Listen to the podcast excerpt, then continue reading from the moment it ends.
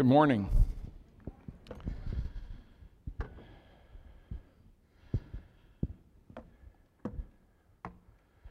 You uh, have in your booklets the essential uh, message that I'm trying to bring. I won't be reading it exactly, although at times it'll probably seem it. Um, I'll largely follow it. Um,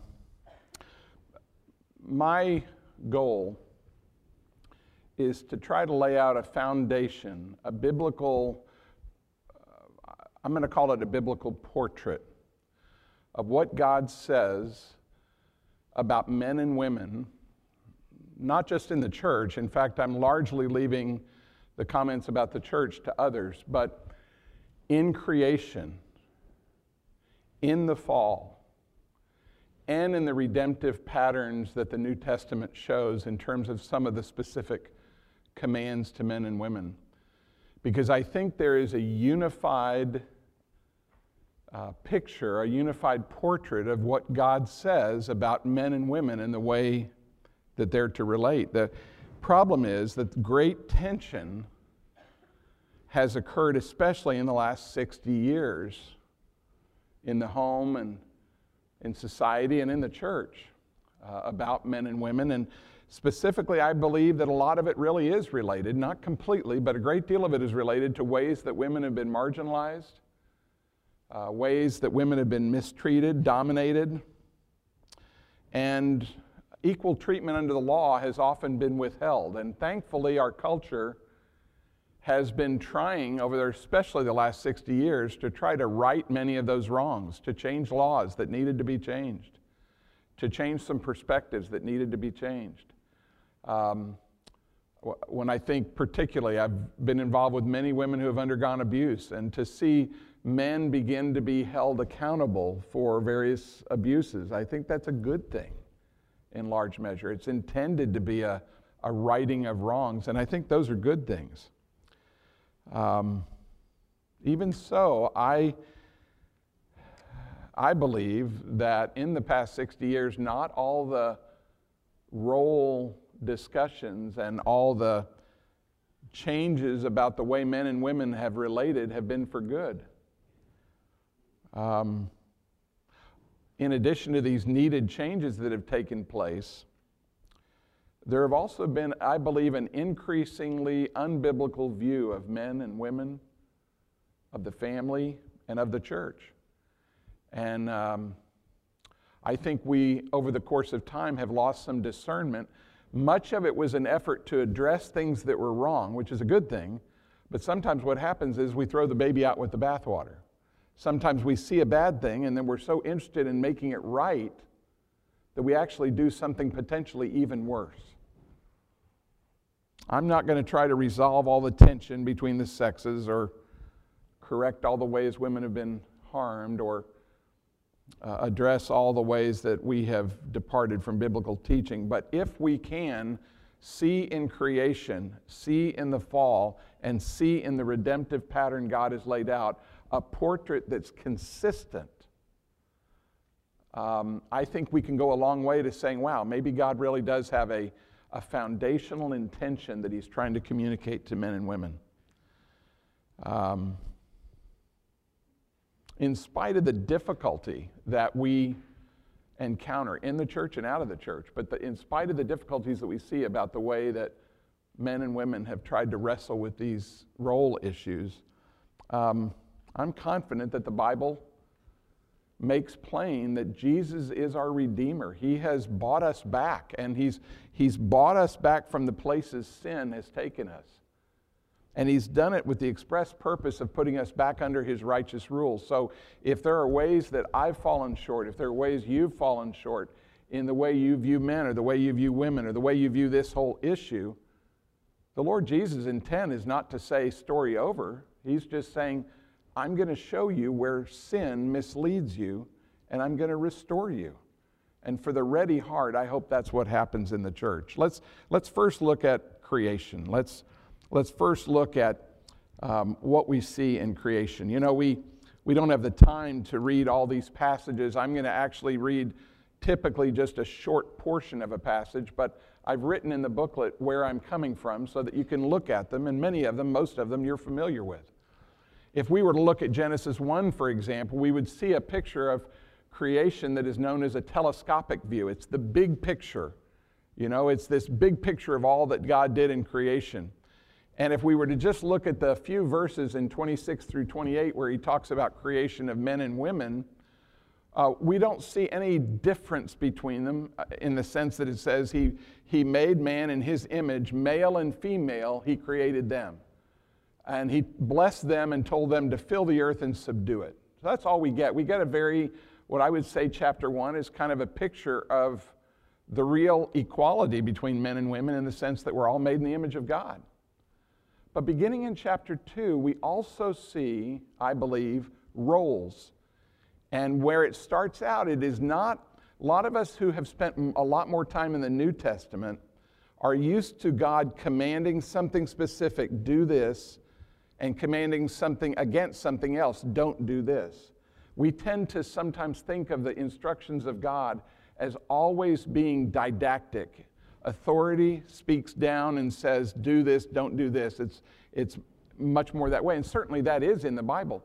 But the vast majority of the scripture isn't that way. So much of the scripture is pictures that God paints.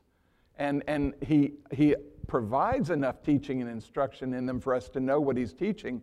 But there are so many ways he paints pictures. For example, I'm just going to read a little bit from Genesis chapter 2, where we begin to see these differences, I think, show up. Then the Lord God, verse 7 says that the man was made first. Then the Lord God took the man and put him in the Garden of Eden to cultivate and keep it. Verse 15. The Lord God commanded the man, saying, From any tree of the garden you may eat freely, but from the tree of the knowledge of good and evil you shall not eat, for in the day you eat it you will surely die. Then the Lord God said, It's not good for the man to be alone. I'll make him a helper suitable for him. And he, the Lord, forms every beast of the field and brings them to the man, and the man gives names to all of them. But for Adam was not found a helper suitable for him. So the Lord God caused a deep sleep to fall on the man, and he slept. Then he took one of his ribs and closed up the flesh at that place. The Lord God fashioned into a woman the rib he had taken from the man, brought her to the man, and the man said, This now is bone of my bones, flesh of my flesh. She shall be called woman, for she was taken out of man. For this reason, a man shall leave his father and his mother and be joined to his wife and they shall become one flesh. The man and his wife were both naked and not ashamed. Well, we have this equality implied in, in chapter 1, uh, where mankind is made in God's image, male and female, but a distinction of roles shows up in this kind of way. For starters, we read that the man was made first. Um, verse 7 while it doesn't say outright that being made first matters, in the Middle East and in virtually every culture until this more um, democratic republic that we're in, and really just especially in the last hundred years, that idea of primogeniture, the firstborn, while that has mattered in virtually every culture throughout human history, it matters less right now in our, in our world. But being made first actually does mean something. There's something that is attached to that. If you will, there's a, um, a determined position and rank and inheritance in almost every culture. And we're going to see some of that unfold as we continue to read. The next thing we see is that before the woman was created, God gives the man a physical responsibility. He gives him the responsibility to cultivate and keep the garden in verse 15, which is going to be the primary realm where he works and manages the dominion that God's given him as well as the means by which he provides for the family's physical needs. Cultivate translates a word habad, which means to work or care for. It's a hands on kind of a word. And keep translates a Hebrew word shamar, which means to oversee, manage. It has kind of a protecting element, if you will. In that assignment, before the fall or before the woman, the man was to work the ground and manage it so that it would provide for their needs. Then, still before the woman was created, God gives the man a spiritual responsibility. He is told that he may eat from any tree of the garden except the tree of the knowledge of good and evil, lest he die.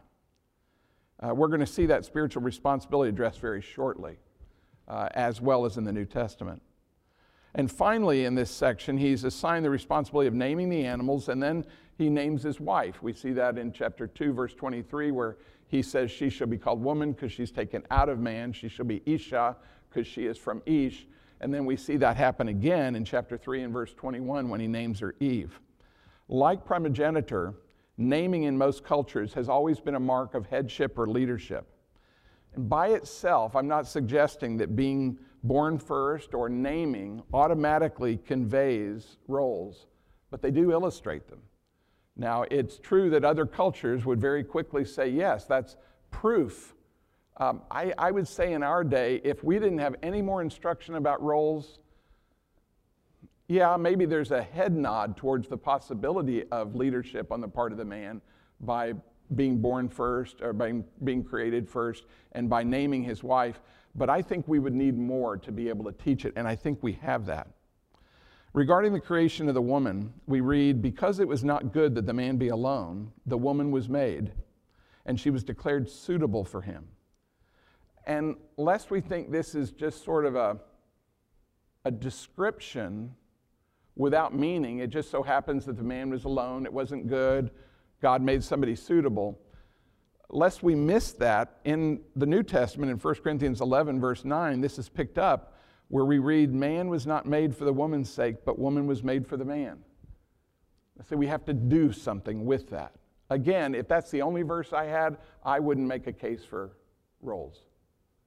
But if it weaves together with the portrait God pays, plays as well as the direct teaching, then I realize, oh my goodness, God was weaving together a tapestry of roles. The next thing we see is that God assigns the man the responsibility of leaving his father and mother and joining to his wife. Many times we overlook this because, of course, a woman, when she gets married, is also leaving her father and mother. Uh, so it's not that the man that the woman doesn't do that, but the burden for it, according to the scripture, says that the man is to leave his father and mother, the man is to cleave to his wife. I believe that's a picture of the fact that the primary burden for launching out into a new home is the man's. That's something that's not seen in our day. There are a lot of young men today who don't understand that they have the primary burden of being able to say, Yes, I'm leaving my father and mother, and yes, she's leaving her father and mother, but I need to take a lead in this. And not only do I take a lead in leaving, uh, meaning a primary responsibility for helping establish this new home we have, but I'm also to take the primary responsibility in cleaving. You see, in our day, very many men don't understand that for marital unity to take place, one of the requirements was that he would pursue her, he would cleave to her, he would draw near her. That's not that she doesn't do that to him, but the primary burden in creation was not for her to be the one to make that happen. And I'll tell you, that's been one of the areas that we have dropped the ball the most in the church among many men uh, today. Is that many of us have taken for granted what we have if we happen to be married. And we've failed to take a burden that was given to command, commanded to the man. You are the one who takes the lead on this. Now, um, again, these passages don't lay out a law like here are your roles, but they're showing something. They're showing the man being made first. They're showing him with the responsibility to tend and keep, provide. They show him the spiritual leadership responsibility of, of what he's supposed to do with regard to eating.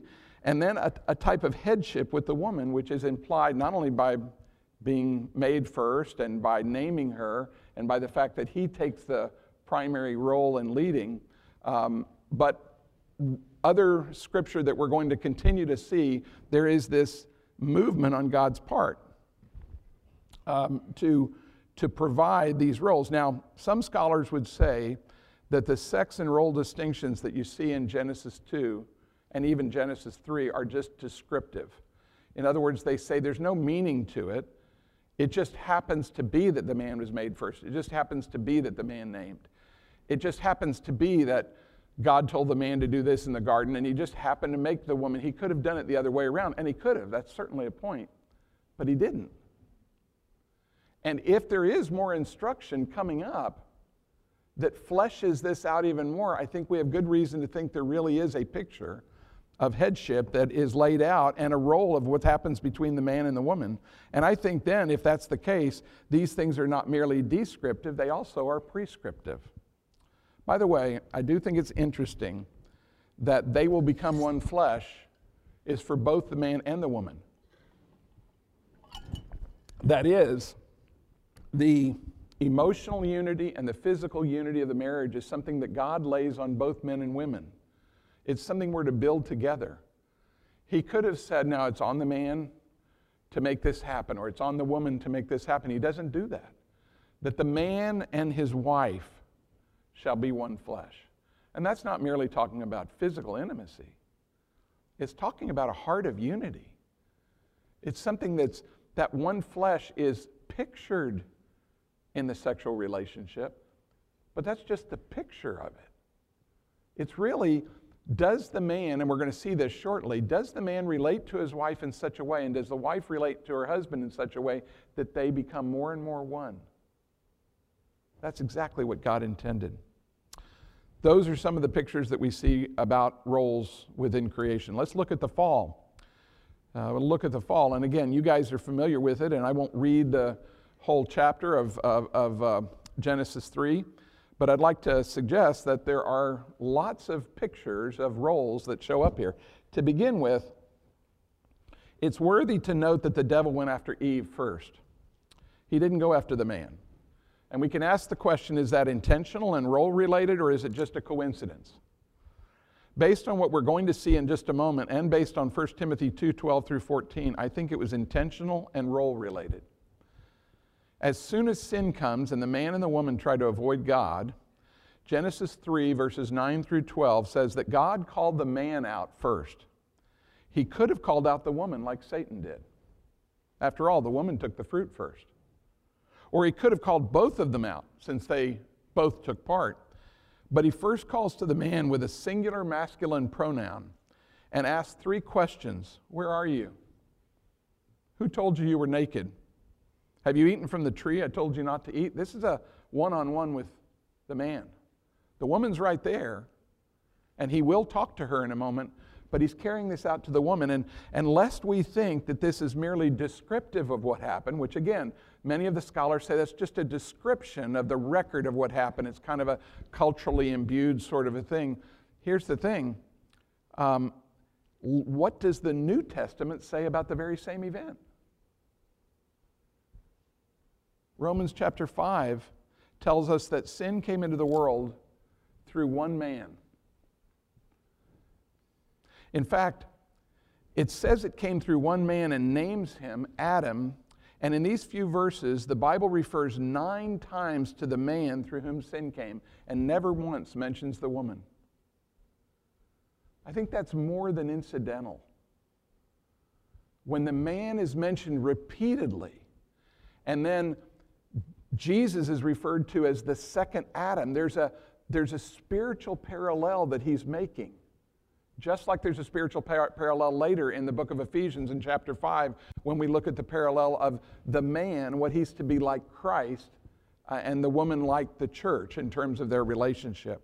But the point I'm making is the spiritual leadership that God imbued the man with by making him first, by giving him the responsibility of naming, by um, commanding him of what not to do before the woman was even there is being born out here. He's carrying it out with the man.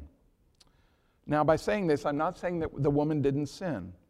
I'm just saying that because of roles assigned by God, which God has not already laid out uh, didactically, but He has shown by portrait, and that He talks about didactically later, the man is the one held responsible for the sin that passed on to the world.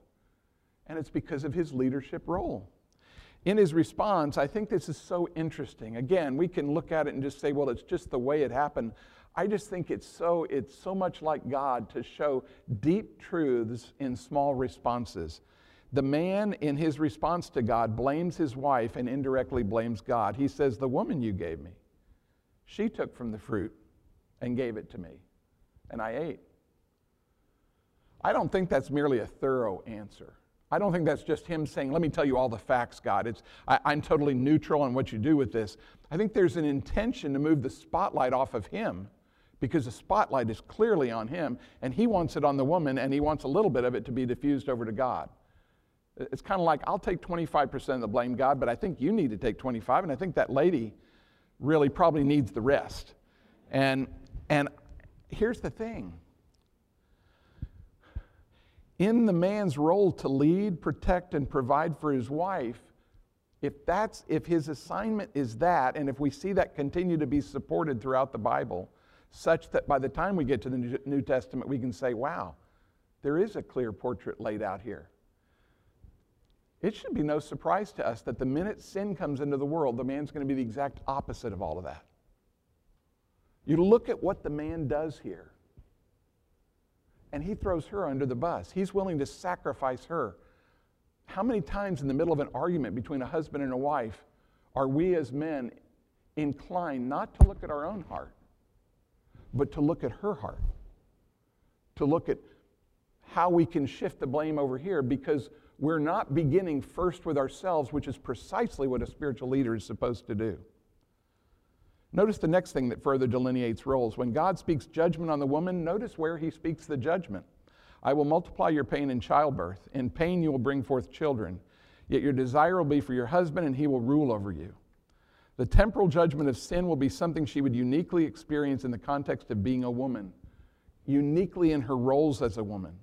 She'll be affected through the pain of childbirth.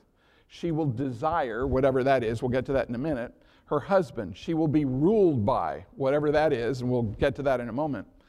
None of those could be applied to a man. That is to say, that the specific ways God pronounces a judgment on the woman are going to be experienced in the context of her role as a woman.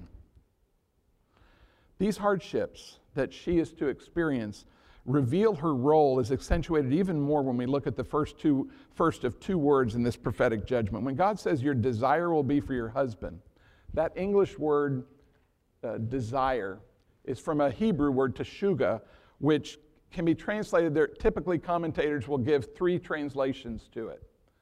Um, a, hebrew scholar Susan T Foh showed 50 years ago that one of the best interpretations, and particularly in this context that it fits best, is a desire to control. In fact, that's how the New Living Translation translates that word.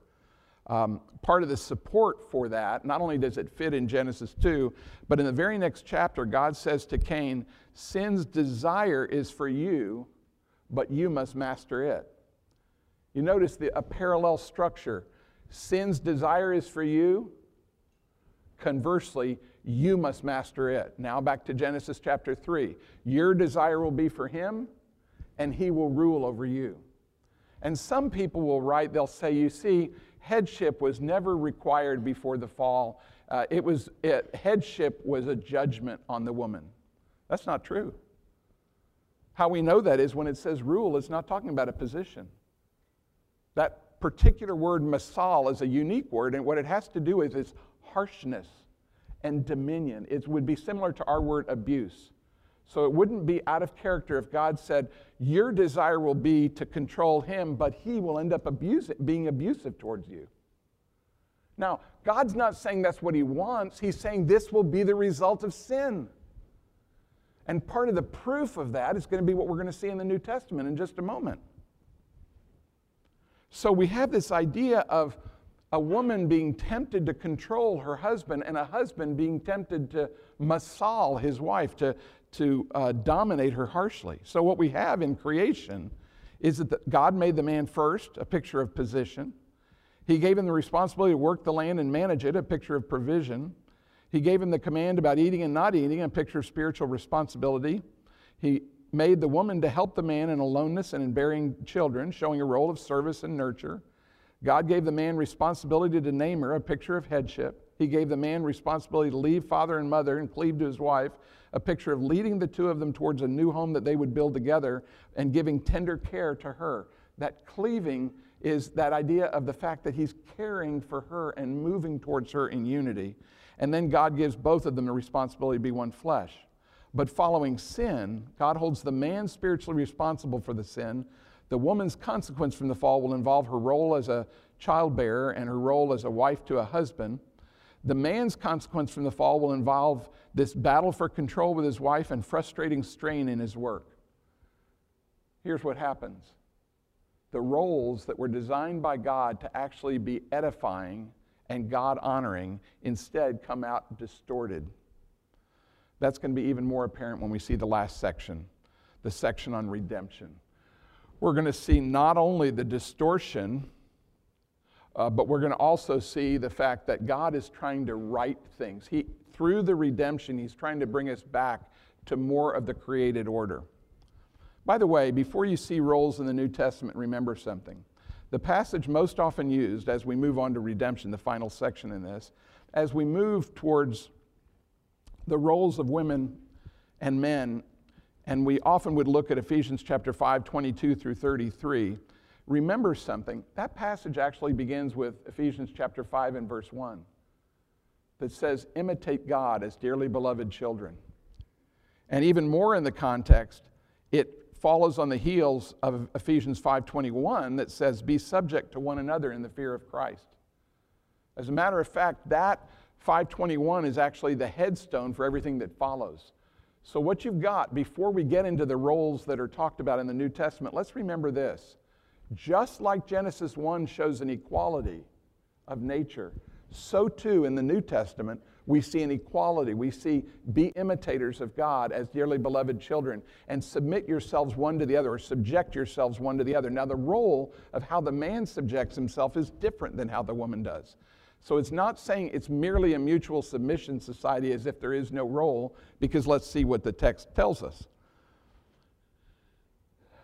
Reading from Ephesians 5:23, for the husband is the head of the wife as Christ also is the head of the church. Remember, this is not masal. This is this is a role. It reflects the 1 Timothy 3 principle where we see that the man is responsible to manage his household well. That is to shamar his own family and home. That reminds us in turn of 1 Corinthians 11 verse 3 where we read, Christ is the head of every man.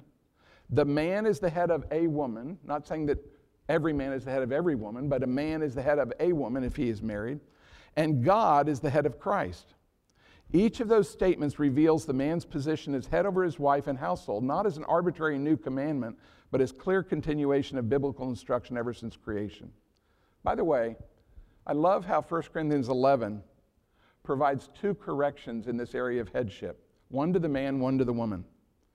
The, the correction to the man is notice it says, Christ is the head of the man. Which means before the man goes strutting his stuff and thinking, I'm something because I'm appointed to be head in the area of marriage, he better recognize he's under someone else's authority. That's meant to humble him right from the get go. But there's also a correction for the woman lest she think that because her husband is described as her head, that she thinks she's in a diminutive position, that she's in an insignificant position, that somehow she's not his equal. The very same passage says, and God is the head of Christ. Same language. What it's saying is, just as Jesus submits himself to the Father, so too a wife is to submit herself to their husband. It's part of a created order reflecting the image of God. It's a good thing, it's not a bad thing. These declarative statements about the identity and responsibility of the man and woman are consistent throughout the New Testament. And this is so important, don't lose this. They are the very opposite of what the fall would have induced them towards naturally. The fall inclines the man to dominate harshly or to back away from his responsibility. The fall inclines the woman to try to control her husband. But in the face of those inclinations, she is to do just the opposite. She is to subject herself in the fear of Christ to her own husband as to the Lord, verses 21, 22. She is to, as the church is subject to Christ, let the wives be subject to their husbands in everything, not in sin. Acts chapter 5, verses 1 through 9 make that clear in the case of Ananias and Sapphira. She's not to subject herself to her husband in sin. Similarly, Peter says, Be submissive to your husband so that even if they are disobedient to the word, they might be won without a word by the behavior of their wives. This is a consistent message. And in the face of his instincts to dominate or to back away, to kind of avoid um, uh, conflict or failure, the New Testament commands him in the exact opposite direction to live with her in an understanding way. That's the opposite of Masal, to treat her as a weaker vessel. And it's, And it's clearly not saying, so look down upon her, because the very next phrase is, and treat her as a co heir of the grace of life. And the warning is, if you don't do that, your prayers will be hindered. What God is saying is, if you ask me to answer your prayers, I'm living with you in an understanding way. I'm listening to you. I'm treating you as someone weaker because I could squish you. And I'm treating you as my child. You're, you're connected to my son. You can't do that with your wife? Why in the world would I honor your prayers? I'm asking you to do something far easier than what I do. But each of those is the opposite of what happens because of the fall. What's more, if a man were really to treat his wife like he is called to in the New Testament, and which really is a reflection of the created order, if he were to treat her as an equal, whom he wants to know and protect and cherish and love and sacrifice himself for, he would actually be restoring the original design that God made him for to be a protective head, a loving leader, a cleaving lover, and a friend. When we get to the church, we're going to see that this pattern of men leading, such as elders are, are men, teachers in the congregation are men, that's going to continue. Not as a new thought or afterthought, but as the continuation of God's revealed plan for men and women in community. I'm going to leave room for others to speak to the direct implications for women in the church. Um, for example, we're going to see 1 Timothy 2 12 through 14 and 1 Corinthians 14 34. Women are not to teach or exercise authority over men in the church, but to be silent, which I think refers to spiritual speech in the formal assembly of believers. My job has just been to show that God has designed roles for men and women from the beginning that they're reflected in the created order and the creation responsibilities. Those roles are accentuated and made even more evident in the account of the fall how it happened, who did what, how God judged it, what happened as a result of the fall. And the New Testament continues that same tradition with instructions to men and women in the home that are a direct antidote to the effects of the fall and a direct effort to reestablish creative creation purposes of men and women. As Mark and others will address women's roles in the body of Christ, they're going to show the New Testament instructions of the church are consistent with the creation, fall, and redemption pattern. They're not arbitrary, they're not outdated. They're a continuation of the redemptive plan of God, doing through the church what He is doing in the family as part of His self revelation to the world.